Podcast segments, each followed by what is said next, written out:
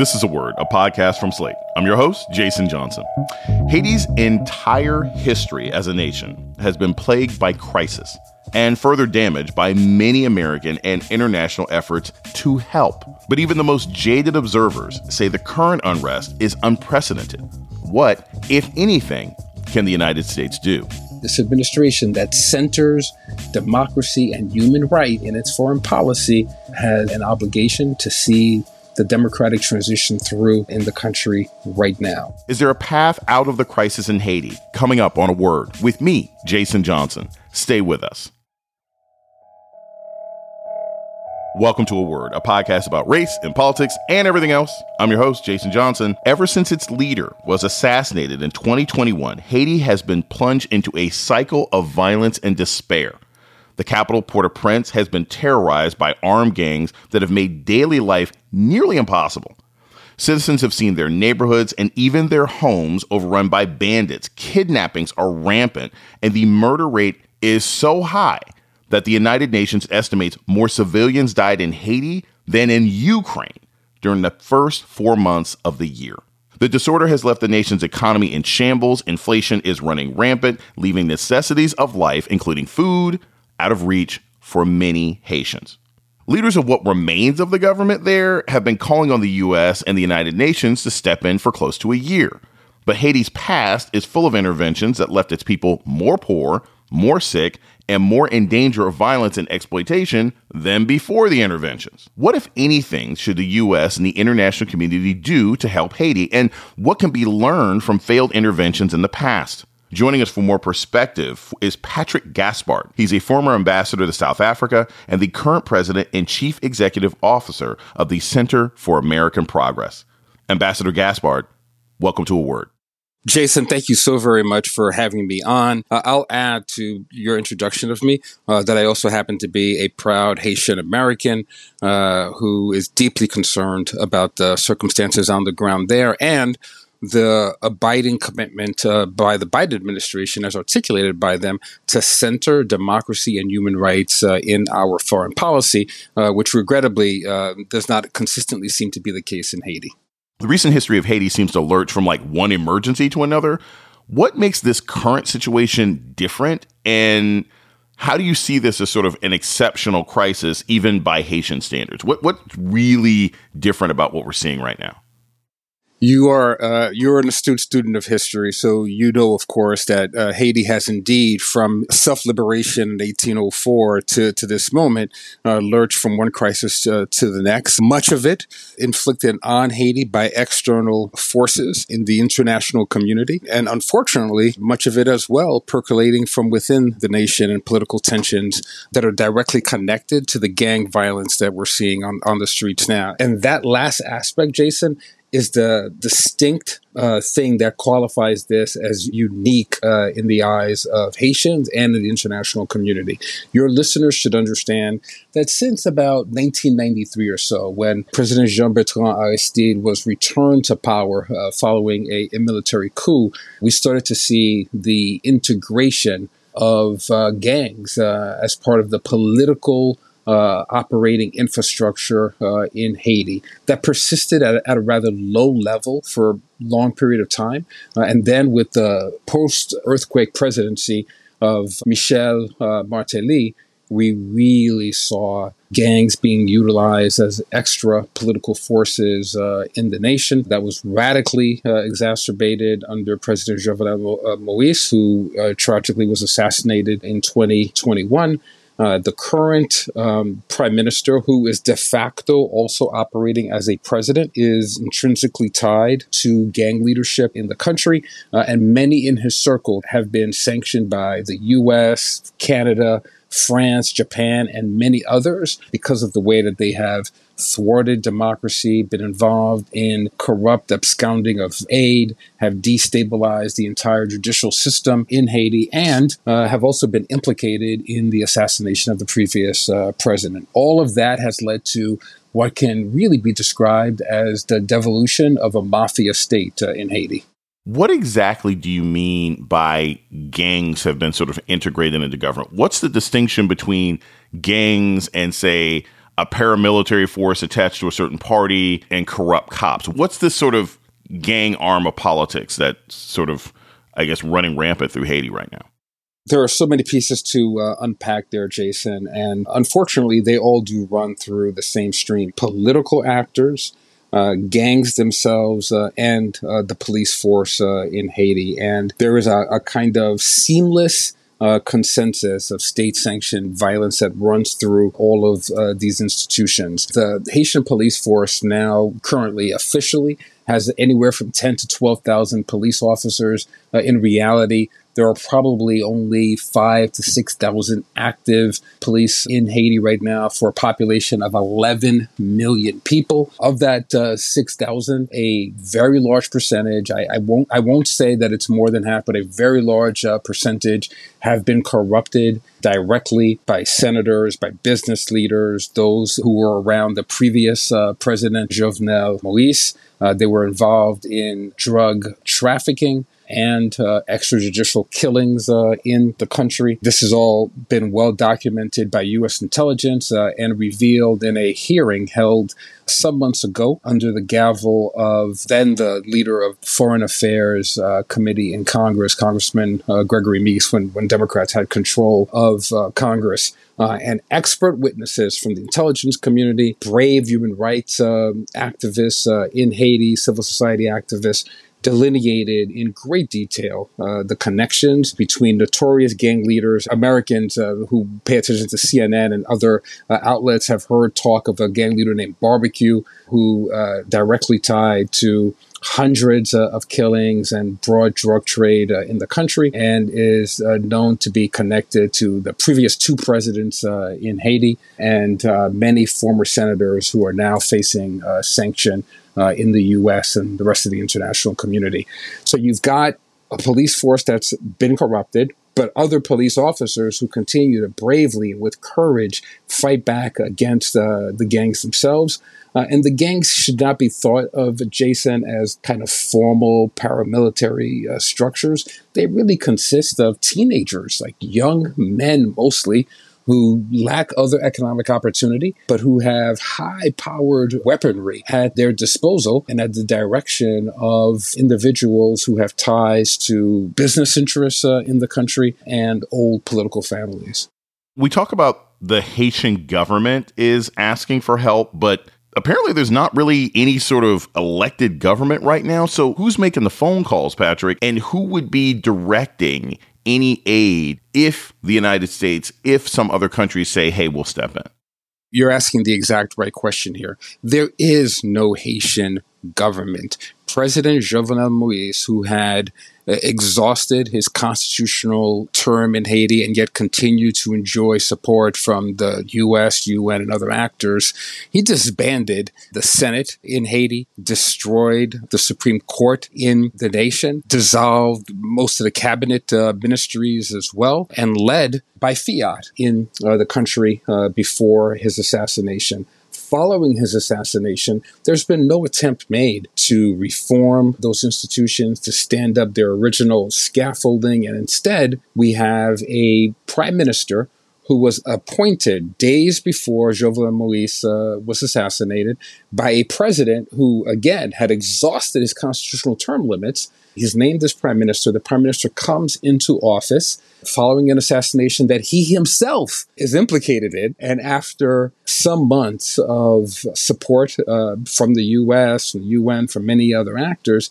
he then begins to put out a call to the US and to Canada for some kind of military intervention. He claims that the gangs have exhausted the limits of his ability to govern, to deploy uh, effective policing against them, and that the only remedy, the only prescription here uh, is an international uh, intervention. Mind you, he's making that call at the same time that he has resisted and delayed entering into a set of transparent negotiations with civil society, with political opposition about the construction of a transitional government that could then lead to actual democratic elections uh, in Haiti. So you have somebody who's really governing not through the graces of the Haitian people themselves, but because of an illegal appointment that was made by an assassinated president and through the continued support of international actors who tell civil society actors uh, in Haiti uh, they have to find ways to make common cause uh, with this person. So that's who's calling for the intervention. We're going to take a short break and we come back more on the Haitian crisis. This is a word with Jason Johnson. Stay tuned.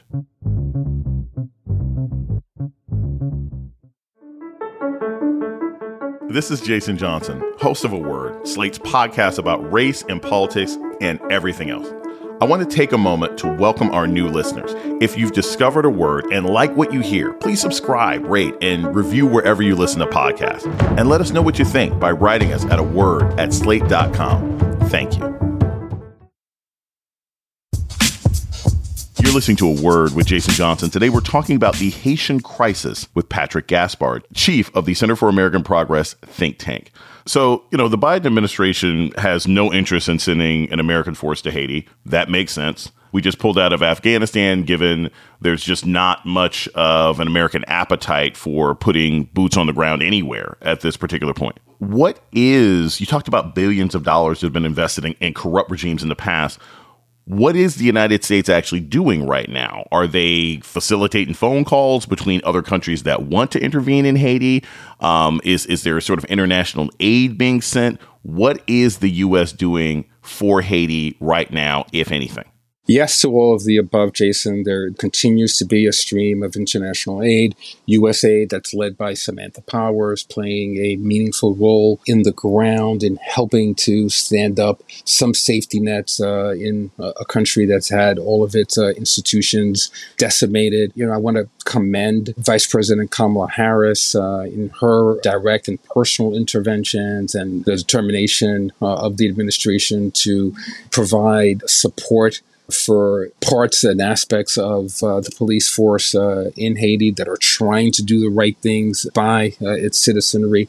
But at the end of the day, Jason, the U.S. thus far has not uh, lived up to the responsibility, the obligation that it has to effectively pressure an illegitimate government that it has supported to move into transparent and meaningful negotiations with Haitian citizens, uh, Haitian democratic actors to get to the restoration of its institutions and to move eventually towards legitimate elections in Haiti. So the U.S. has been involved in negotiations that have taken place uh, in Jamaica through the auspices of CARICOM. Uh, and finally, uh, some weeks ago, uh, after much pressure from the diaspora, uh, Secretary Blinken indicated to uh, Prime Minister Ariel Henry that continued support uh, of his leadership by the U.S. was contingent upon legitimate negotiations. but we continue to see Prime Minister Henry stall, drag his feet, and not make any concessions whatsoever. and that's that's deeply troubling.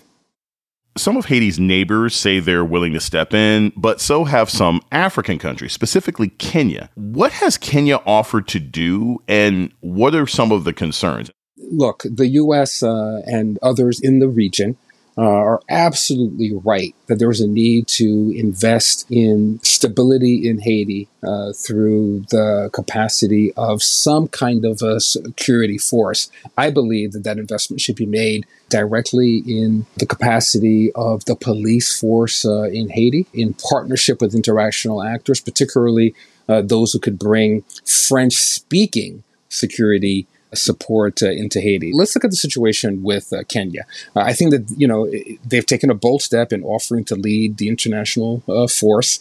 Uh, and indeed, it's the only country that has stepped up uh, for Haiti in nearly nine months of this plea from Ariel Henry. But Kenya's security forces have had a history on civil conduct that should raise concerns and warrant close attention by the international community and uh, by Haitians. Earlier this year, both Human Rights Watch and Amnesty International reported instances of live ammunition being used against Kenyan protesters, leading to extrajudicial killings. At least 11 people were killed and 47 injured at the hands of police in just one protest uh, in July uh, in the western part of Kenya. And these were demonstrations for, you know, basic transparency in, in the democracy in their own system in Kenya. Kenyans also don't have French or Haitian Creole language capabilities. This is an English speaking country raising questions about their integration with uh, Haitian police or their ability to appropriately engage Haitian citizens on the ground in an incredibly fluid and volatile set of circumstances in a tough environment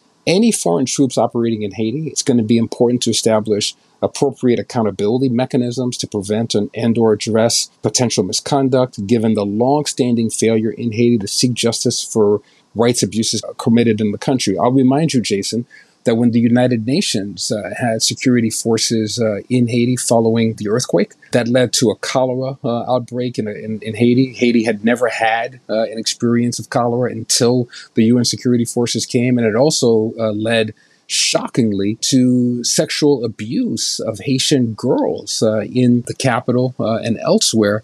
directly caused by UN security forces. So, any troops whether uh, they're supporting the policing mechanism uh, in Haiti or if they're coming as military support, would have to come at the behest not just of an illegitimate who has been granted uh, no formal support from the Haitian people, but would have to come uh, through a transition where you have the de facto prime minister working uh, in tandem with Haitian civil society, Haitian business leaders, and the rest of the international community to express directly the role of that international uh, force, how it's uh, supporting policing in, in, Haiti, what the endpoint will be for that force, what the transition of it looks like, and how that transition is connected to the political transition uh, in the country, real power sharing uh, that will lead to transparent and uh, fairly adjudicated uh, elections in the country. We're going to take a short break and we come back more about Haiti's crisis and the international response. This is a word with Jason Johnson. Stay tuned.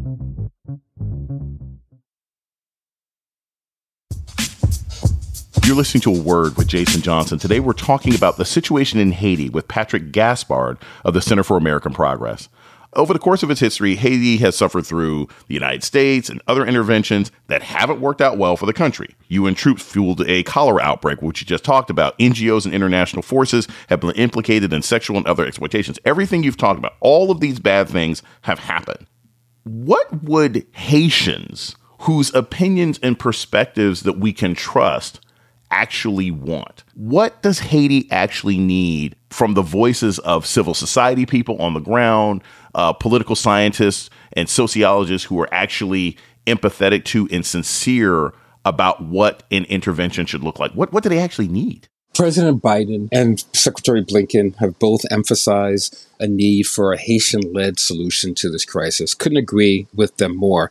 But a Haitian led solution to this crisis has to be partnered with the international community because we know and recognize that the international community has played a direct role in the destabilization of Haitian uh, institutions. So it's not as if this crisis was created uh, in an indigenous fashion on the ground. There have been internal interventions that have resulted uh, in the instability that exists right now in Haiti.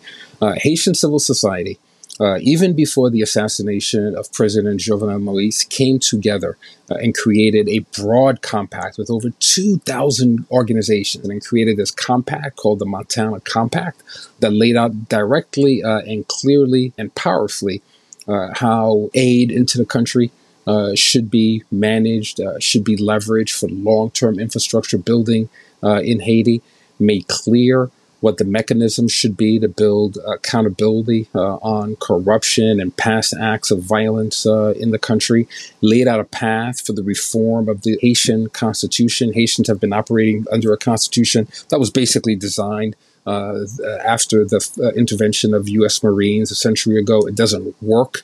Uh, it didn't work then. It doesn't work uh, in modern uh, Haiti. It needs to be reformed before a new government uh, could be stood up. And essentially, Jason, Haitians will be the first ones to tell you that there needs to be some kind of support uh, for policing uh, in Haiti that can restore a basic sense of dignity to the streets of the capital and throughout the country to restore order that then makes economic integration and advancement possible in the country. Haitians want all of these things. They want them in partnership. They want essentially to be heard because they've been calling for these things for a long period of time now. The U.S. has outsized power in Haiti, as do so many others, uh, and they need to be able to leverage that power uh, in the interests broadly of Haitian voices who have thoughtfully, in a very sophisticated way, uh, laid out exactly what a transition that's partnered needs to look like in Haiti. What are the actual consequences to the United States or even this part of the world if nobody does anything about what's happening in Haiti right now? This is not a future uh, that I like to imagine, that I like to forecast, but I promise you that uh, if there is not political transition uh, in Haiti that takes up the basic democratic and economic aspirations, really basic and fundamental aspirations of the Haitian people, uh, you're going to continue to see destabilization, violence, and uh, the devolution of that country uh, in a way that would lead to more forced migration, uh, more and more Haitians making the tough decision to leave their home, to seek peace, stability, amnesty elsewhere, uh, and that elsewhere will be uh, at the border uh, again in Del Rio uh, or at the shores uh, in Florida. That will lead to other crises here in the U.S. Beyond that, uh, Jason, we should understand that given the history of direct interventions uh, led by the U.S. Uh, in Haiti going back uh, a century. Uh, and again, I'll remind your listeners that that intervention by U.S. Marines 100 uh, years ago was at the behest of a sugar company, right? It's important to, to understand the relationship between how we have wielded our power in that region uh, and particular economic outcomes that prior administrations have favored. That long and deep history that the U.S. has of those kinds of interventions and propping up dictatorships like uh, the Duvalier dictatorship has uh, led us to a place where the U.S. has direct responsibility uh, in outcomes in Haiti, can't wash their hands of it. Your listeners should understand that uh, U.S. administrations have supported the illegal continuation of the administration of Jovenel Moise past his constitutional term. The U.S. has endorsed uh, the uh, leadership of Ariel Henry, who again is unelected and operating without a mandate uh, from the people, and who's and is directly connected uh, to the gang violence in the streets, uh, and therefore this administration that centers democracy and human rights in its foreign policy has an obligation to see the democratic transition through in the country right now. Secretary Blinken and President Biden uh, have stressed the need for international troops to help stabilize Haiti's spiraling humanitarian and security crisis. Uh, and I would just uh, add that the secretary uh, and um, the president uh, should also emphasize urgently democratic transition as well, because that walks hand in hand uh, with the security crisis. I always like to end these interviews either with good news, something people can be optimistic about, or in this particular case, something people can actually do. So if there's somebody listening to the show right now, listening to a word, and they're saying to themselves, all right, this sounds terrible. I didn't know that this is going on in Haiti. This does concern me. It's a humanitarian crisis. I care because I care about the world. I don't want people coming to the border, this, that, or the other. What can someone listening to this conversation right now, Patrick, what could they do to assist the people who are suffering in Haiti right now? Fortunately for us, this crisis arrives at a time when we actually have a robust deep, sophisticated civil society in Haiti that's joined up to an active Haitian diaspora in the US. So we're taking up a muscular kind of advocacy, a creative communications uh, around this. Uh, and much of it does center on outreach to leadership in Congress, uh, leadership in um, the White House, uh, and uh, in the State Department. Uh, I noted the exemplary leadership of Congressman Gregory Meeks, one of the leaders uh, for Democrats on Capitol Hill uh, on foreign policy. Uh, I believe that uh, congressmen like Meeks and others uh, uh who are serving, the leaders like uh, Chuck Schumer, who have called for a democratic transition in Haiti, need to be supported in those calls. And I think that positive affirmation of those calls from your li- listeners, whether it's on social media or direct phone calls, letters, affirming those positions, will be useful uh, for those leaders to be able to carry the conversation to the State Department, to the White House, to the United Nations, uh, and elsewhere in support of the Haitian diaspora uh, and uh, uh, Haiti's own vibrant civil society. So one can affirm as a way of uh, building resistance that will lead to change. Patrick Gaspard is the former U.S. ambassador to South Africa and the president and CEO of the Center for American Progress. Thank you so much for joining us today on A Word. Thank you so much, Jason. Appreciate your voice out there. And that's a word for this week. The show's email is a word at slate.com. This episode was produced by Kristie Taiwo Makanjuola. Ben Richmond is Slate's Senior Director of Podcast Operations. Alicia Montgomery is the Vice President of Slate Audio. Our theme music was produced by Don Will. I'm Jason Johnson. Tune in next week for a word.